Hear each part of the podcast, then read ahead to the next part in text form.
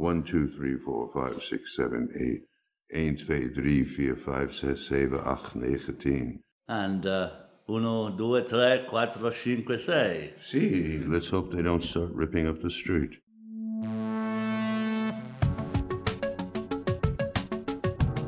Hi, everybody. I'm Jeffrey Wright. Welcome back to the Public Art Fund podcast, Public Art Works, where we use public art as a means of jumpstarting broader conversations about New York City, our history, and our current moment.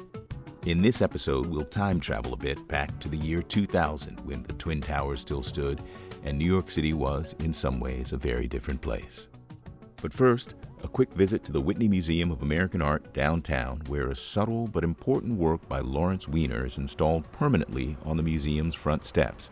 It's a manhole cover, albeit a fake one, but only in the sense that it doesn't open up into the bowels of the city, though it does look that way and instead of bearing some civic crest or decorative motif, it says in Weiner's characteristic block lettering In direct line with another and the next. In direct line with another and the next. In direct line with another and the next. In direct line with another and the next. In direct line with another and the next.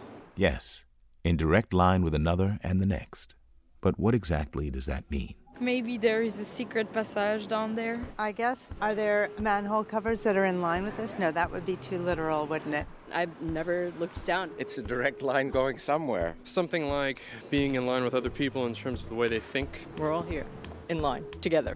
Everybody's connected. My interpretation is that things are connected to one another and that in part that's the concept of art is that it connects us. The city is so full of like little hidden gems just like this. I think it just elevates your everyday experience with a surprise and something that sort of jars you out of your mundane thoughts as you walk down the street. That to me is part of the beauty of being in an urban environment is the opportunity to experience things that you won't otherwise experience and to have these shared moments I think especially in New York, we kind of have tunnel vision. So it's nice knowing, I guess, that there are roses to smell or manhole covers to read. Weiner's manhole cover originated as a long term project with Public Art Fund that launched in November 2000 and technically ran until January 2011, though a few of these manholes remained installed and in use until recently. The exhibition included 19 functional manhole covers in total, installed over actual manholes on city streets in and around the East Village, the West Village, and Union Square. The manhole covers themselves were made in collaboration with Con Edison and Roman Stone, and the show was curated by our then director and chief curator, Tom Eccles, who now runs the Hessel Museum and Center for Curatorial Studies at Bard College. The project, which was titled NYC Manhole Covers, was a different sort of public artwork. It wasn't intrusive. It didn't stop you in your tracks in the way a large sculpture or installation might. It spoke quietly but potently. It went undercover on our dense and busy city streets, which, of course, was the idea. Lawrence is, of course, one of the most celebrated artists of his generation, a central figure in what we now think of as conceptual art. You might have seen his work on buildings, billboards, and museum walls, and I don't mean hanging on museum walls, but actually printed on the walls themselves, combining block letters and geometric shapes and often engaging in a bit of wordplay. They say things like pushed as if and left as is, washed in water, hung out to dry, and how much is enough. Lawrence works in other media as well, including video, installation, printed matter, explosions in the case of some of his earliest work, and thanks to Public Art Fund, manhole covers. Born in the Bronx, Lawrence is also a tried and true New Yorker, which is basically where we'll start. I spent a lot of my youth mm-hmm. putting work up on the wall in chalk in front of people's houses that I knew. And that's how we discussed it. And then we'd meet and we'd talk about it. I think that art can be made public and should be made public. And the public is really quite more open to it than anybody realizes. My idea is that when you're putting things up for public that nobody asked for, it has to say something. Everybody can use graffiti and things, but it has to say, my children are hungry or the sky is blue. It doesn't say anything, it's just nothing. It's just egotism. So when we were doing this, I put down this work that was all about relationship to sculptures. And that was in direct line and with another and the next.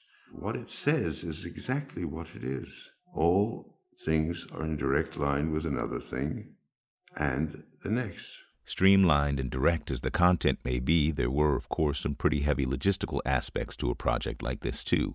Here's Tom to explain. I think for me, definitely the excitement of working on these projects. One was the collaboration with the artists themselves. It is at the service of the work and the artists themselves, but also just learn something new. Like, I don't know how to do that. Like, I was like, manhole cover? I don't know how to do that. And you're like, who does manhole covers? Then you find out Con Ed. Well, I didn't know it was Con Ed and then you find out they're made in India, and you know, so everything was kind of a discovery about this great city too, but but about sort of like there are lots of lots of how things are tied together. Yeah, so things are In kind of hidden line from, with another and the next. Yeah, and often we were trying to do things where we weren't really seeking permission, or we were saying we were giving ourselves permission. Yeah. You know, but we also you used to talk about democracy in this work. Well, democracy isn't just about everyone coming to the same agreement. It's about actually having very distinct viewpoints and being able and, to exist on the same place. And being able to exist in the same place, yeah. And so saying, yeah, an artist does actually have the right to do this.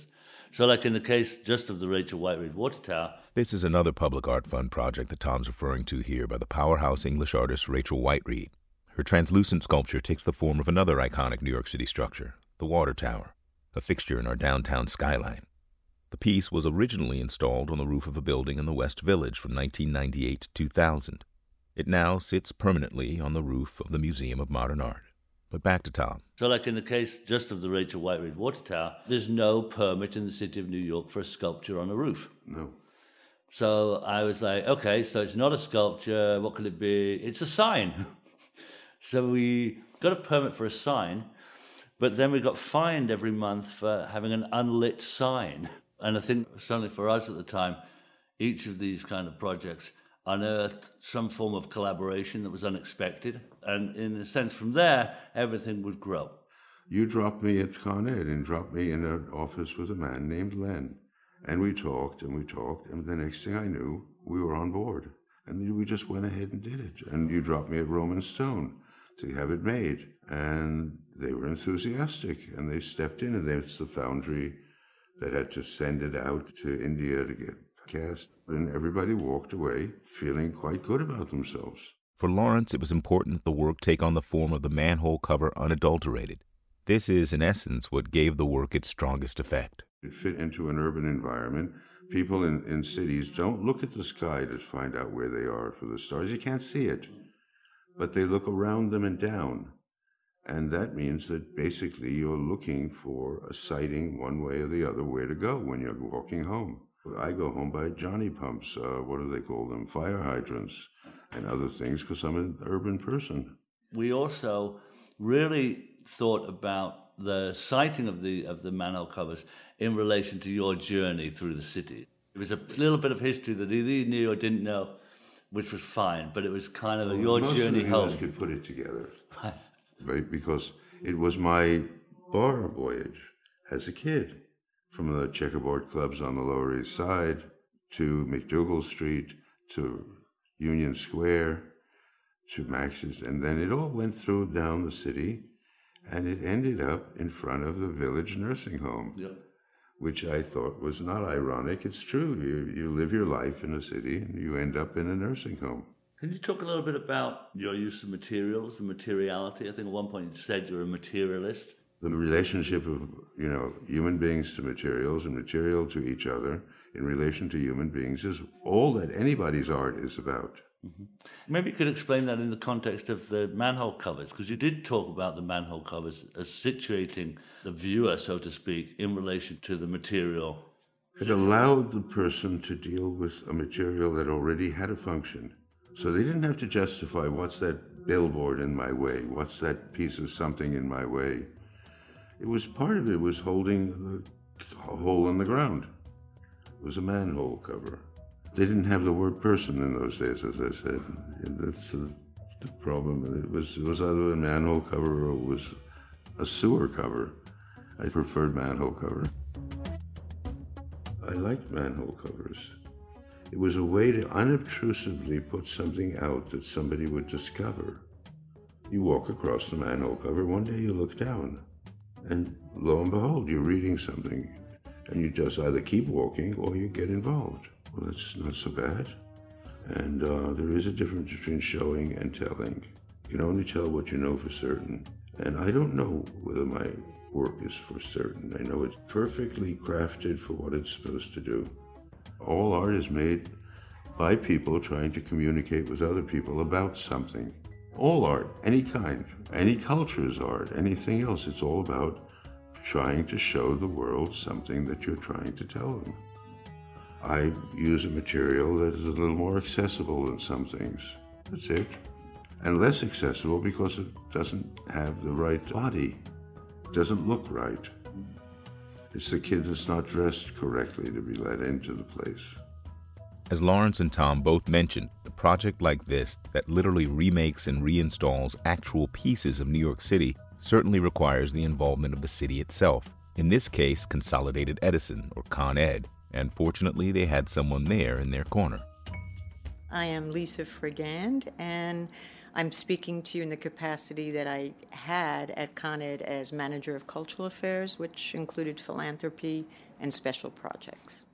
The philanthropic part was through all disciplines, nonprofit organizations, and special projects would be ones exactly like the ones with Public Art Fund, um, MTA, Arts for Transit, the city. We sometimes generated our own projects as well within the company, so I would be the point person for that. Lawrence's project wasn't Lisa's first with Public Art Fund, nor was it Con Ed's. Their expertise was needed on projects like Sarah Sze's corner plot at Doris C. Freedman Plaza near Central Park. The sculpture was installed mostly in the ground, a sort of mad scientist laboratory which could be viewed from street level through a small window in a chunk of building, a corner that looked as if it was poking out from the street. Con Ed consulted heavily on Olafur Eliasson's New York City waterfalls, too, which famously flowed under the Brooklyn Bridge and along the banks of the East River in the summer of 2008. The piece, a series of man made waterfalls, required a good amount of electrical power where there really wasn't any. Nothing compared to Olafur's because the project couldn't be done without Con Ed.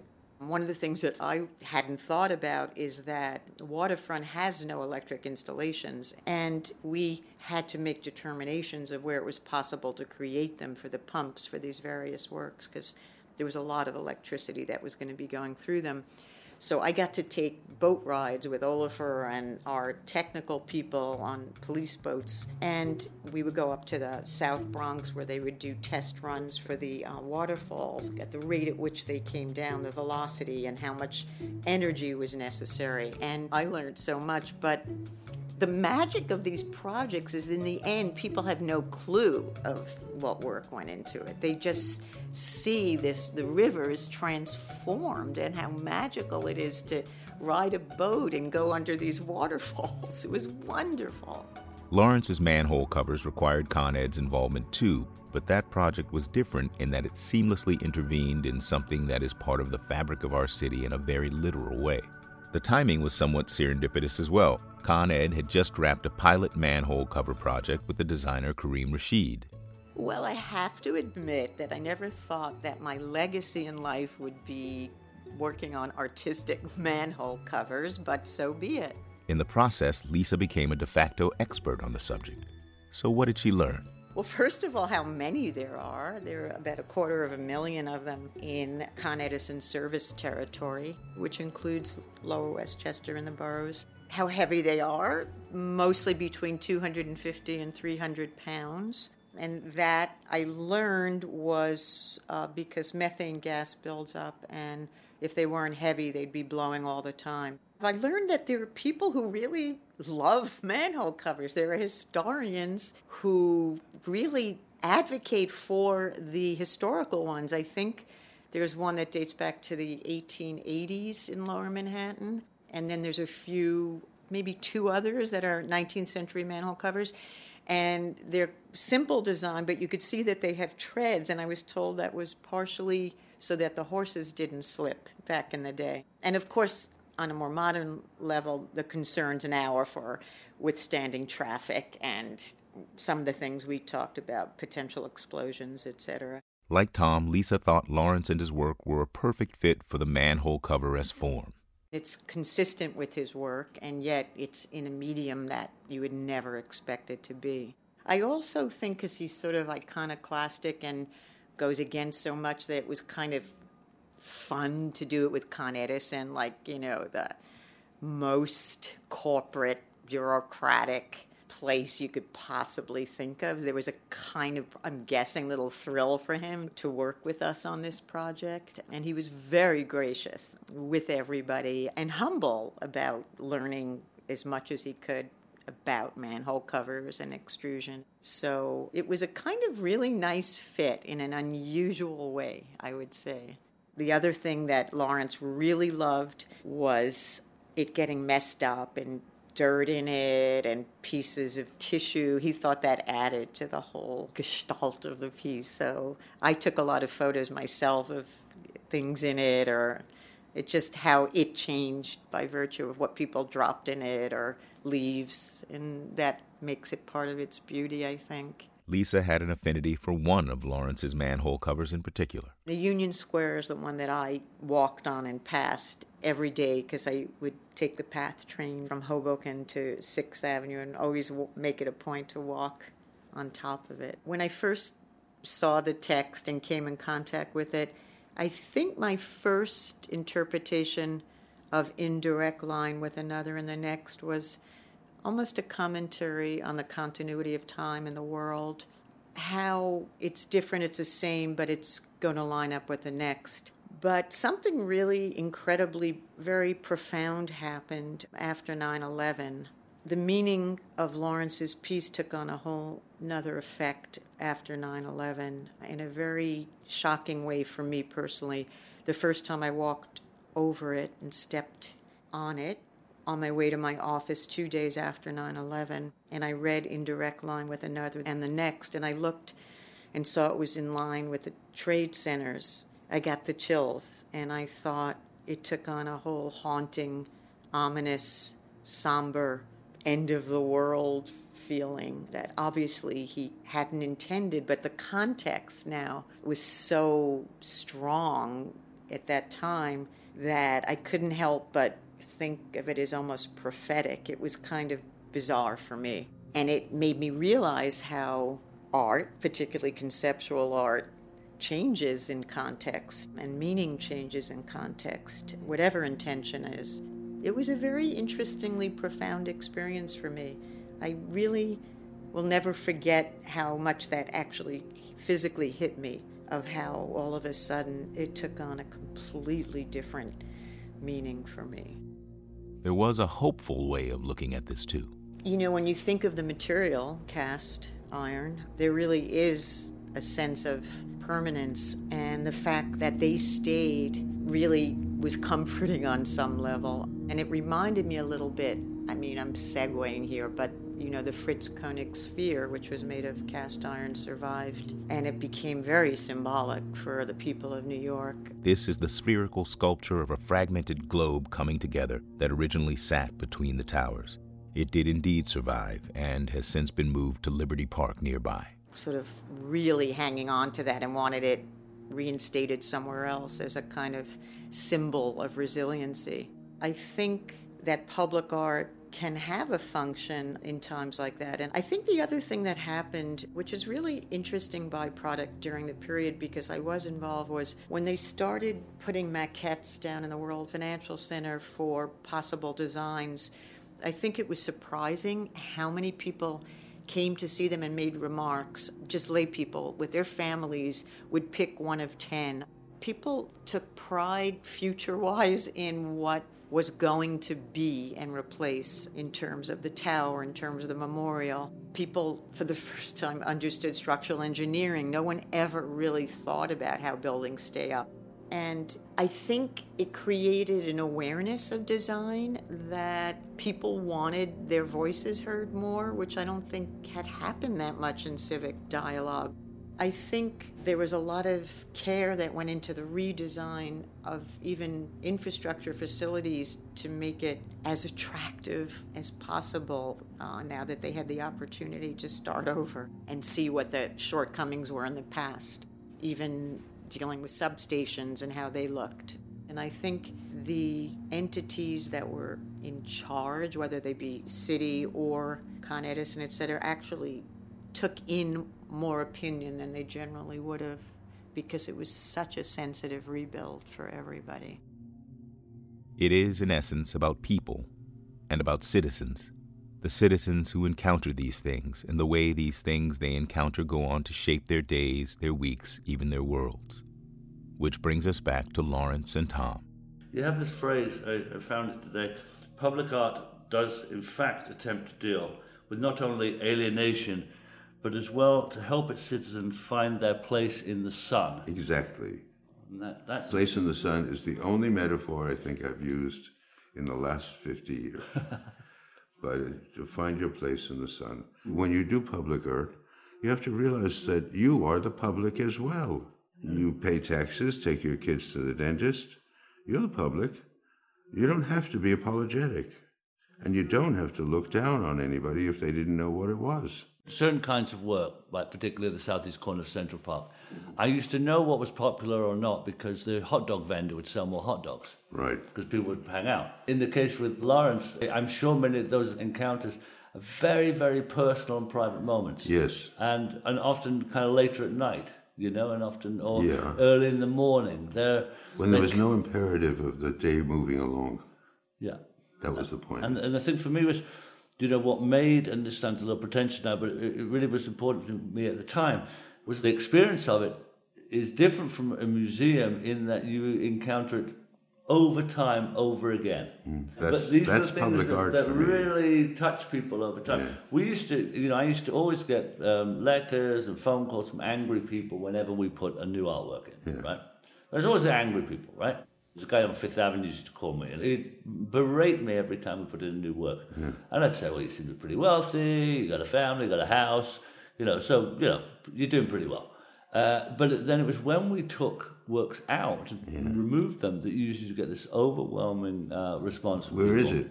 Yeah, where is it? And also, like, then people would tell you what it meant to them, you know? And they weren't the people who lived on Fifth Avenue, you know? And that for me was kind of like, that was actually genuinely moving and motivational in some ways. There's a big difference between uh, supposition, imposition, and such. I prefer to propose work rather than impose it. The public is not dumb. And because they never saw something before, doesn't mean that they're not capable of looking at it and putting it into their own context. It's like somebody asked me from the New York City station when we put them down, how you know you have an aggressive history. I was involved in politics in the, city and civil rights and places, and uh, why is this so not aggressive? And I said, in fact, uh, I don't want to screw up somebody's day when they're away to work. I want to screw up their whole life. and I meant it. And I still to this day mean it. You put out work that people use to understand who they are in relation to the society they're in. It will break what I consider the inequities and the horrors of our society. And art is about morality. Art is about how you relate to the world around you, the real world, the bricks and the mortar and the stone that's on the ground. Without that, you're lost.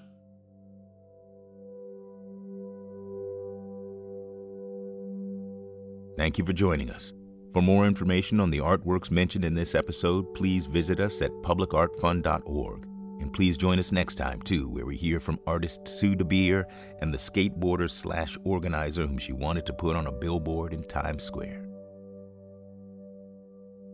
Public Art Works is a podcast by Public Art Fund, produced with Sandin Wolf.